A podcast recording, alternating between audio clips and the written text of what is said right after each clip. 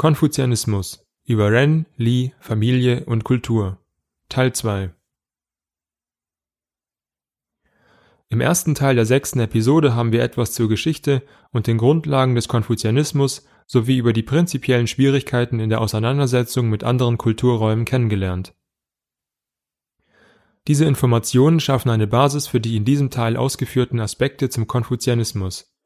Es soll nun um die konfuzianische Ethik und die damit zusammenhängende Tugendlehre gehen, sowie darum, eine Antwort auf die Frage zu liefern, was das menschliche Leben laut der konfuzianischen Tradition sinnvoll macht. Hierfür beginnen wir mit einer genaueren Charakterisierung von Transzendenz, gehen dann zu den Tugenden des Konfuzianismus über und betrachten zuletzt das große Ganze in der wichtigen Verbindung des einzelnen Menschen zu seiner Familie und Kultur Vorab anzumerken ist noch, dass die folgenden Ausführungen zum Konfuzianismus bewusst auf einer Lesart desselben basieren, die wiederum auf neuere und in manchen Teilen auch fortschrittlichere Forschungsansätze über die konfuzianische Philosophie zurückzuführen sind. Diese bewegen sich von einer scholastischen Auslegung mehr zu einer philosophischen Aufarbeitung und stehen im Zeichen eines Wiederauflebens der östlichen Philosophie. Mehr dazu noch im Fazit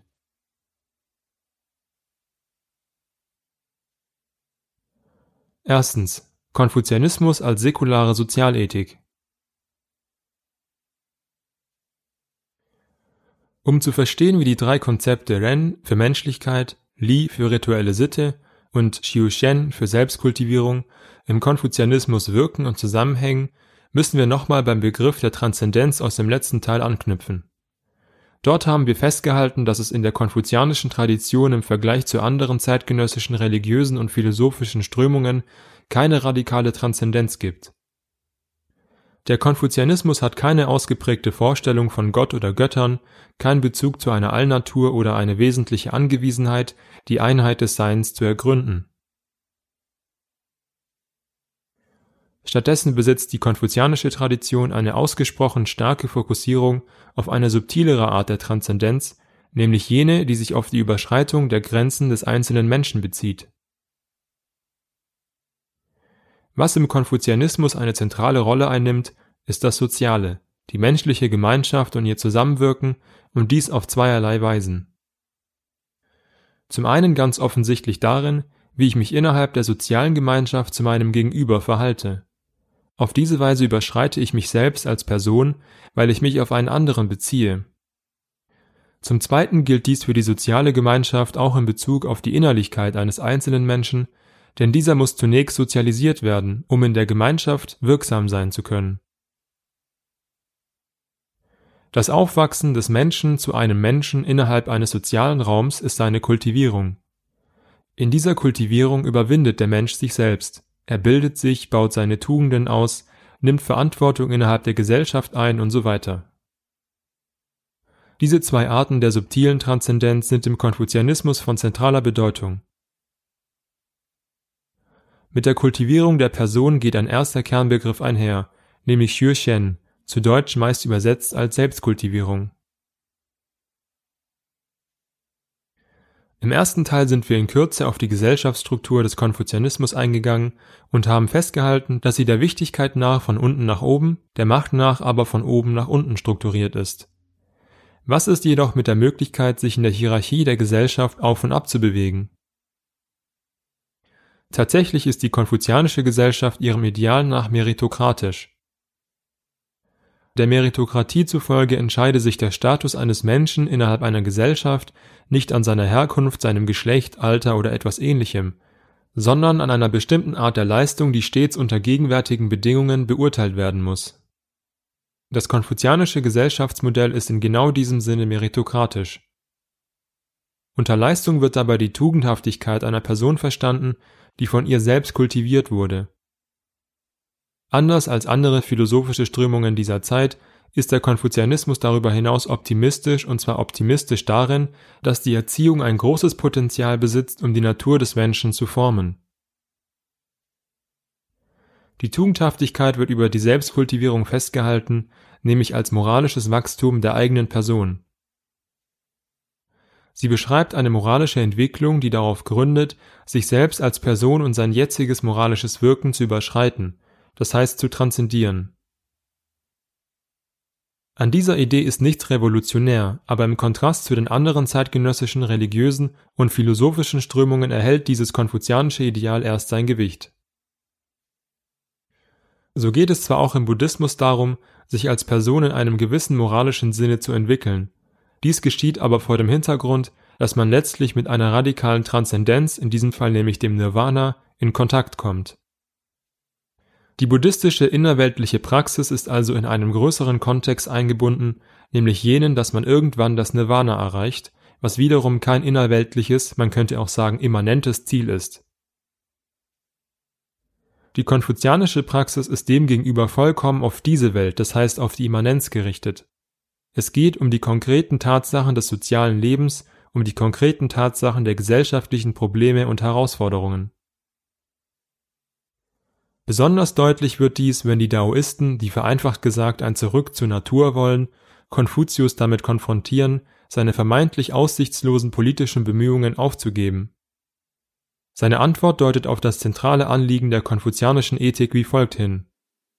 Zitat Ich kann mich nicht mit den Vögeln und Tieren versammeln. Zitat Ende.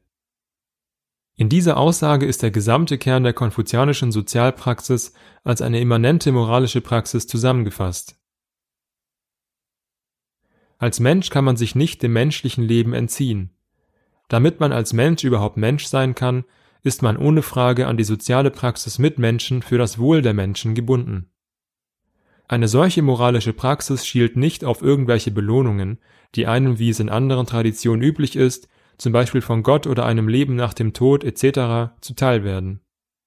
Nein, es ist eine Praxis, die vollkommen auf die Zustände dieser Welt gerichtet ist, und zwar mit dem höchsten Ziel, das tatsächliche Wohl der Menschen zu fördern.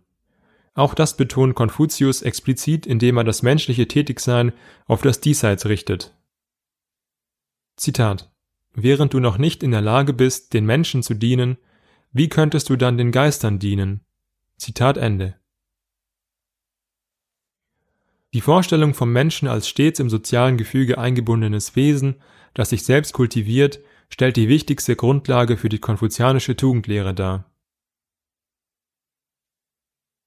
Zweitens. Selbstkultivierung zur Menschlichkeit. Das konfuzianische Bild vom Menschen, der immer in einen sozialen Kontext eingebunden ist und nur in diesem sozialen Kontext überhaupt wirklich Mensch werden kann, hat tiefe kulturelle Implikationen und kulminiert in der wichtigsten konfuzianischen Tugend namens Ren, zu Deutsch Menschlichkeit. An dieser Stelle sind zwei Aspekte zu erwähnen.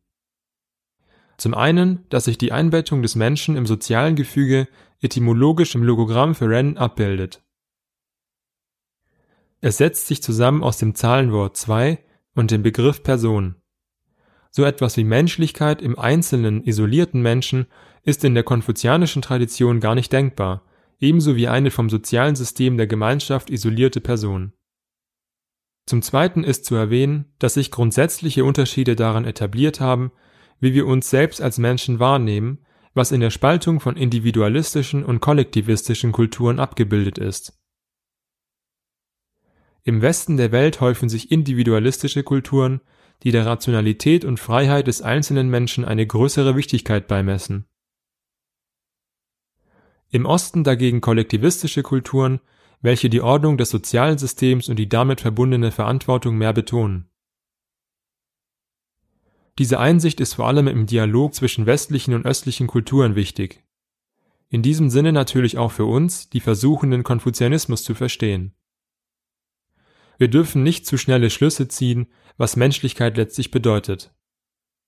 In jedem Fall bedeutet Menschlichkeit nicht einfach Reziprozität, also Gegenseitigkeit, denn das wird in einem anderen Begriff, nämlich Shu, festgehalten. Dasselbe gilt für den Begriff der Loyalität oder auch der Nächstenliebe. Auch mit diesen ist Menschlichkeit bei weitem nicht adäquat erfasst. Menschlichkeit ist weit mehr und charakterisieren wir im nächsten Abschnitt noch genauer. Zunächst klären wir den Zusammenhang zwischen Menschlichkeit und Selbstkultivierung. Hier treffen einige konfuzianische Grundbegriffe aufeinander. Die Menschlichkeit als Tugend ist eine moralische Verpflichtung des einzelnen Menschen gegenüber der sozialen Gemeinschaft. Sie ist über Tien, also dem Himmel als Quelle der Moral im Menschen angelegt und bildet somit das moralische Gesetz in uns selbst. Über den Prozess der Selbstkultivierung folgt der Mensch dem normativen Gebot, seine Menschlichkeit zu entfalten und dieser in seinem Handeln nachzukommen. Diese Konstellation zwischen Menschlichkeit, Selbstkultivierung und Himmel muss in Bezug auf die Transzendenz betont werden. Zitat Die Konfuzianer, besonders in der neokonfuzianischen Tradition, weigern sich die Relevanz eines persönlichen Gottes in einem transzendenten Sinne zu akzeptieren, fügen aber eine transzendente und religiöse Dimension zur Subjektivität von Menschlichkeit hinzu, die zugleich funktional und wesentlich im Selbstentscheidungsprozess ist. Zitat Ende dass die Transzendenz des Konfuzianismus, die hier in der Menschlichkeit beschrieben wird, auf keinen Fall eine radikale Transzendenz sein kann, macht auch Mongze klar. Dieser setzt die Verwirklichung der menschlichen Natur durch Selbstkultivierung mit der Realisation des Himmels, also der moralischen Gesetze im Menschen gleich. Im Hintergrund der Vorstellung einer Selbstkultivierung steht die Tatsache, dass der Mensch gewisse Hindernisse überwinden muss, die eine Ausbildung von Tugendhaftigkeit behindern können. Zu diesen gehören unsere ursprünglichen Abweichungen vom Ideal der Tugend durch Begierden und falsches Denken. Das Ziel der Selbstkultivierung könnte man demnach zusammenfassen, als die Ideale der Tugend auszubilden, die einem durch den Himmel als Quelle der Moral gegeben sind.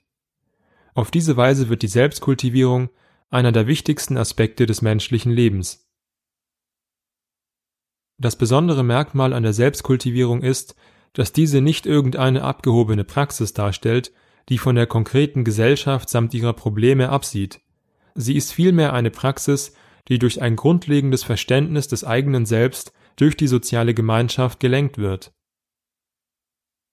Der einzelne Mensch versteht sich selbst nur durch den Bezug zur Gemeinschaft, in die er stets eingebunden ist. Auch sein Handeln gewinnt nur einen Sinn, wenn es in der Gemeinschaft aufgeht, die Entwicklung der eigenen Person spielt hierbei eine zentrale Rolle. Sie ist eine der Komponenten, durch die Sinnhaftigkeit im Konfuzianismus beschrieben wird, ist aber nicht motiviert durch das Ziel, zum Wohl der Gemeinschaft beizutragen. Sich selbst zu kultivieren, das heißt in erster Linie die Tugend der Menschlichkeit auszubauen, ist ein eigenständiges Gut. Seine Wirkung entfaltet sich in der sozialen Gemeinschaft, man kultiviert sich selbst aber nicht für die anderen. Drittens. Die Tugend der Menschlichkeit und rituellen Sitte. Es ist wichtig, immer wieder zu betonen, dass die genaue Charakterisierung vieler Begriffe des Konfuzianismus bereits durch ihre Unübersetzbarkeit erschwert ist. Hinzu kommt, dass sie von einer grundsätzlichen Wahrheit umgeben sind. Einige Merkmale lassen sich dennoch mit Bestimmtheit angeben, so etwa, dass die Tugend der Menschlichkeit eng mit Altruismus verbunden ist des Weiteren, dass es die wichtigste Tugend im Konfuzianismus ist, weil sie sich durch alle anderen Tugenden hindurchzieht.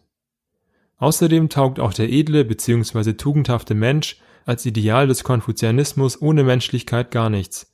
Sein gesamtes Wesen würde verzerrt werden. Zu diesen anderen Tugenden zählen mindestens drei weitere, nämlich Li für rituelle Sitte, Yi für Gerechtigkeit und Xiao für kindliche Pietät. Während die Rolle der Gerechtigkeit für uns nicht schwer zu verstehen sein sollte, ist dies bei den anderen drei Tugenden nicht unbedingt der Fall.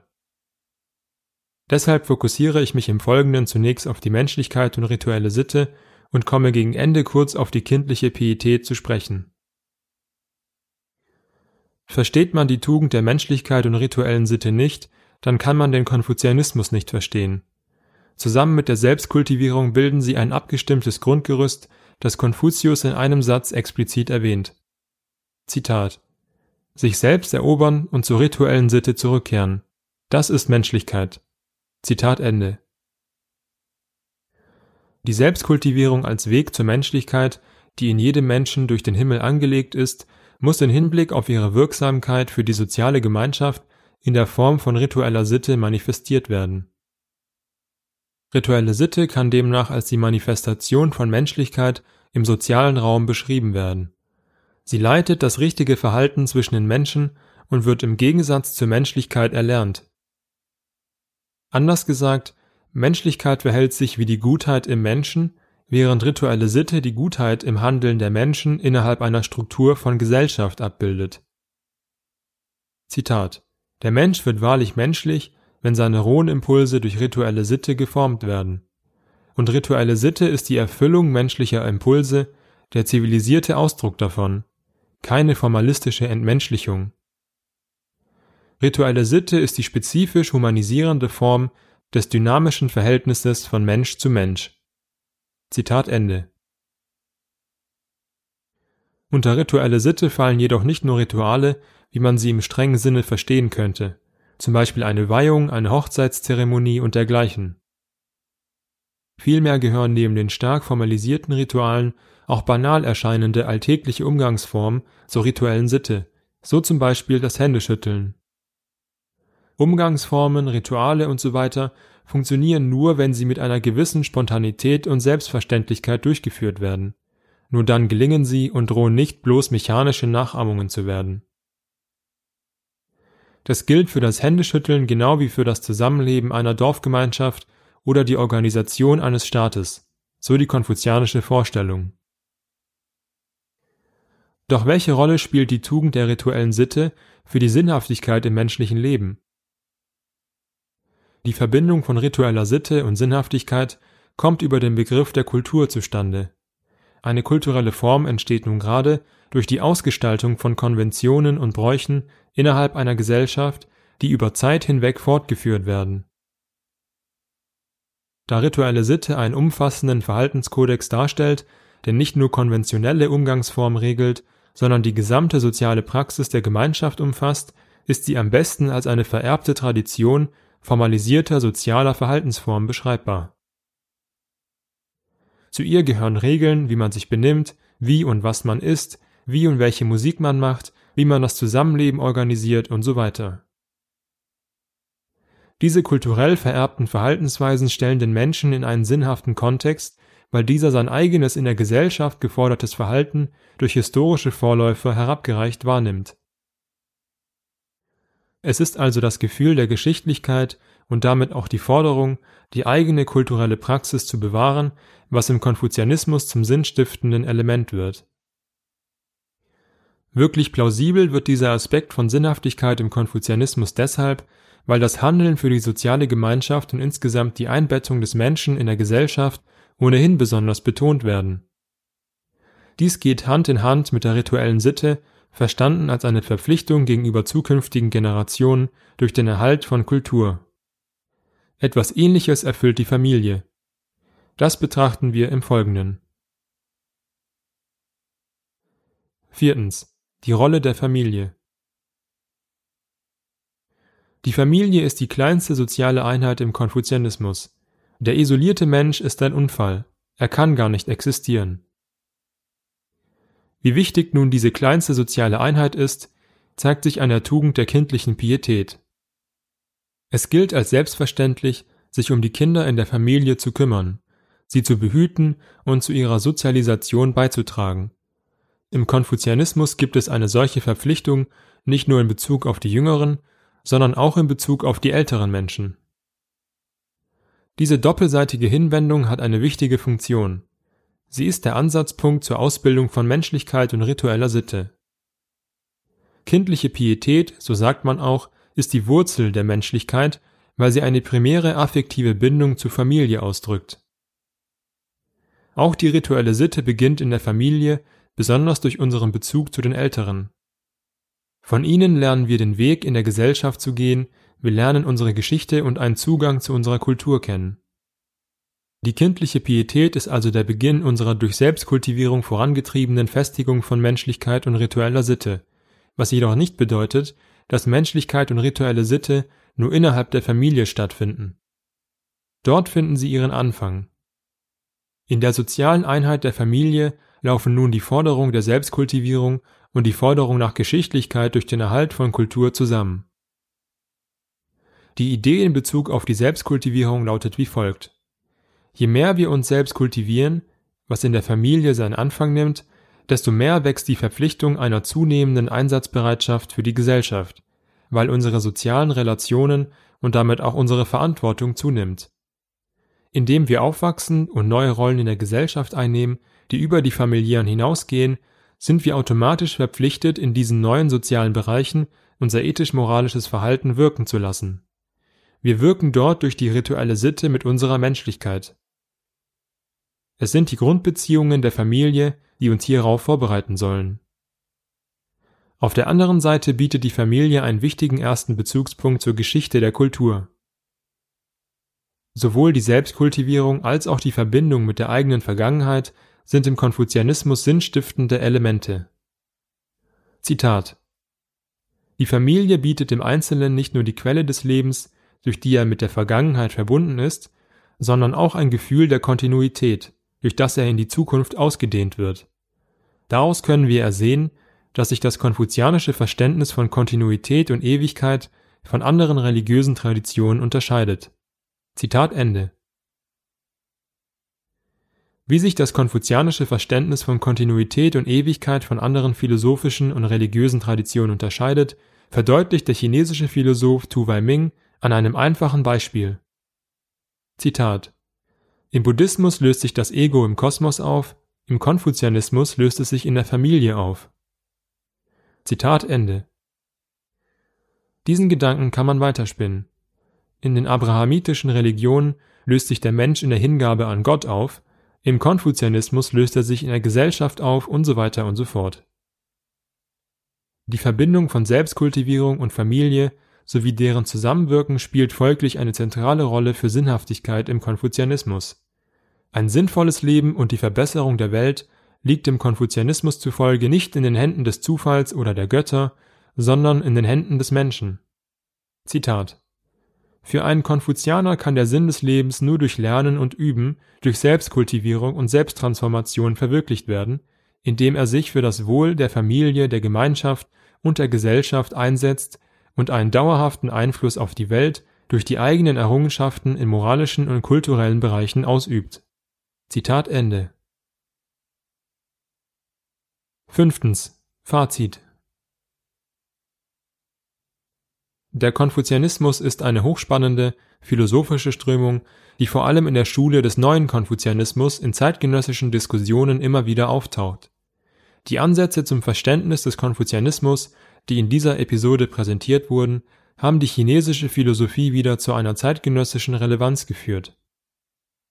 Sie spielen eine Rolle in der Debatte um die Begründung von Menschenrechten und Demokratie sowie der Rolle des Menschen und seiner Verantwortung gegenüber der Weltgemeinschaft, den Tieren und der Natur als solcher. Bei all den Details, die in den beiden Teilen der sechsten Episode zum Konfuzianismus erwähnt wurden, konnte ich auf einige Hauptmerkmale leider nicht eingehen. Zu diesen zählt an erster Stelle die ausgeprägte Rolle der Musik im Konfuzianismus. Außerdem im Bereich der Familie die Wulyen, die sogenannten fünf Grundbeziehungen der Familie. Auch die Rolle der Trauer und Ahnenverehrung ist nicht zu Wort gekommen, genau wie die Idee der Richtigstellung von Namen als ein normatives Element von Sprache. Man muss jedoch bedenken, wie man den Konfuzianismus betrachtet. Eine rein scholastische Annäherung, wie sie lange Zeit dominant war, macht die konfuzianische Tradition zu einem Fossil der Geistesgeschichte, das für die heutige Zeit keine Bedeutung mehr hat. Betrachtet man den Konfuzianismus jedoch mit einer Betonung der philosophischen Konzepte, in ihrem Zusammenhang für ein bestimmtes Thema, in unserem Fall nämlich das Sinnthema, so ist es gerechtfertigt, einige Aspekte dieser Tradition auszulassen. In jedem Fall lohnt sich eine Auseinandersetzung bereits deshalb, weil man gezwungen wird, sich mit den eigenen hartnäckigen Überzeugungen über die Struktur einer Gesellschaft oder die Beschaffenheit von Tugenden zu konfrontieren. Danke fürs Zuhören.